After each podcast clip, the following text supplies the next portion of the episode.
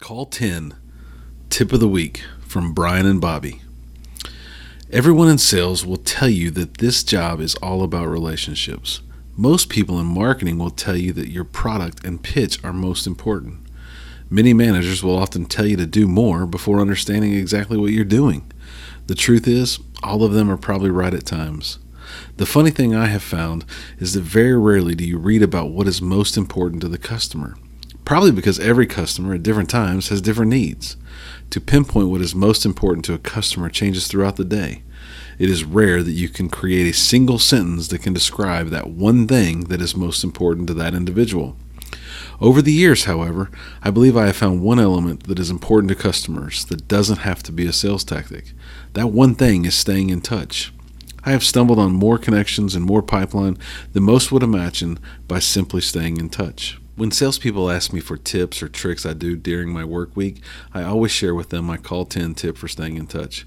Most of the time, I get crazy looks and head shaking, often followed by one of these comments Why would I do that if they aren't my customer? Or, Do you realize how many accounts I have to cover? I can't call another 10 people each week. Or, I doubt that will bear much fruit on my next commission check. Each of those statements are so selfish. Your customer isn't the top ranking contact in an account that your boss has assigned to you.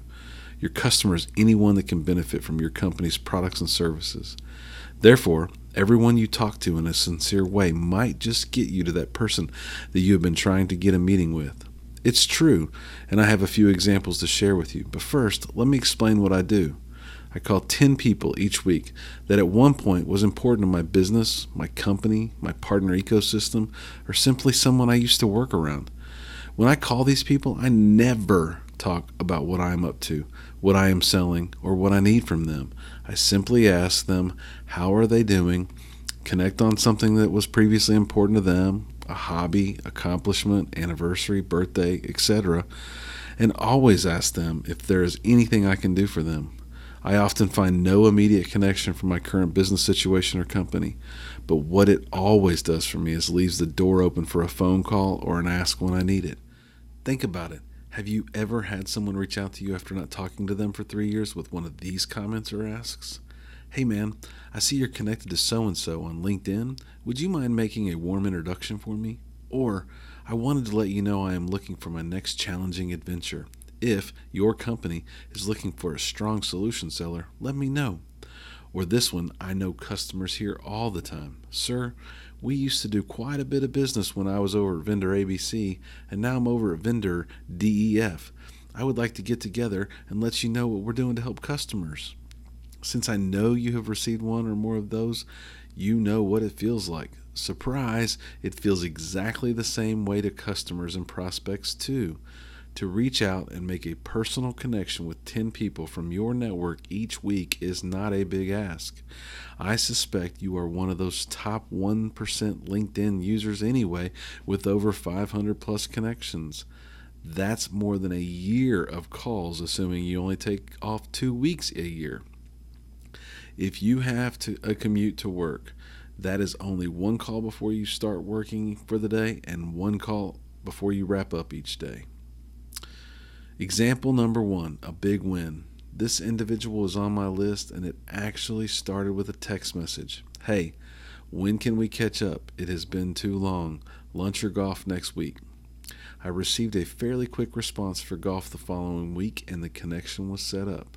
I did what I normally do on the phone questions about them, connected over family, discussed their career progress, something very important to this person, and I asked what I could do for them. The answer was simply, can't think of anything. The golf game was ultimately uneventful, but we had a great round.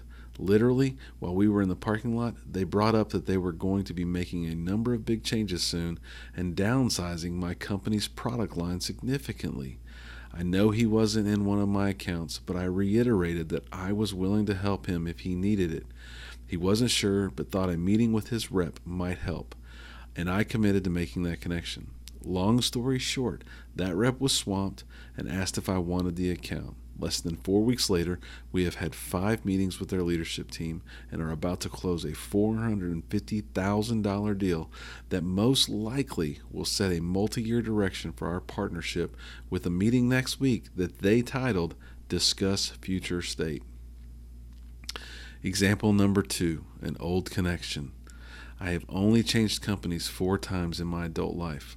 Each time I have vowed to stay in touch with everyone only to lose touch with everyone but my inner circle six months later.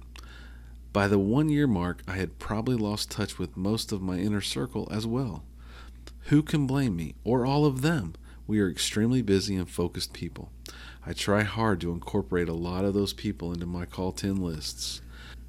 Not too long ago, it was getting around six months since I'd spoke with a person I used to work with who had moved on to a new company. I tend to manage close notes on contacts to keep track of their important topics. I reached out to her and bonded over old times. We talked about her new love interest and how things were going for her. As we were wrapping up, she asked how I was doing.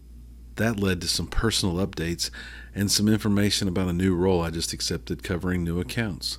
She was eager to hear more and wanted to help. The funny thing was, she happened to be very instrumental in getting me two meetings that would have taken months and a lot more effort to acquire without her. The key was that this was never the reason I called.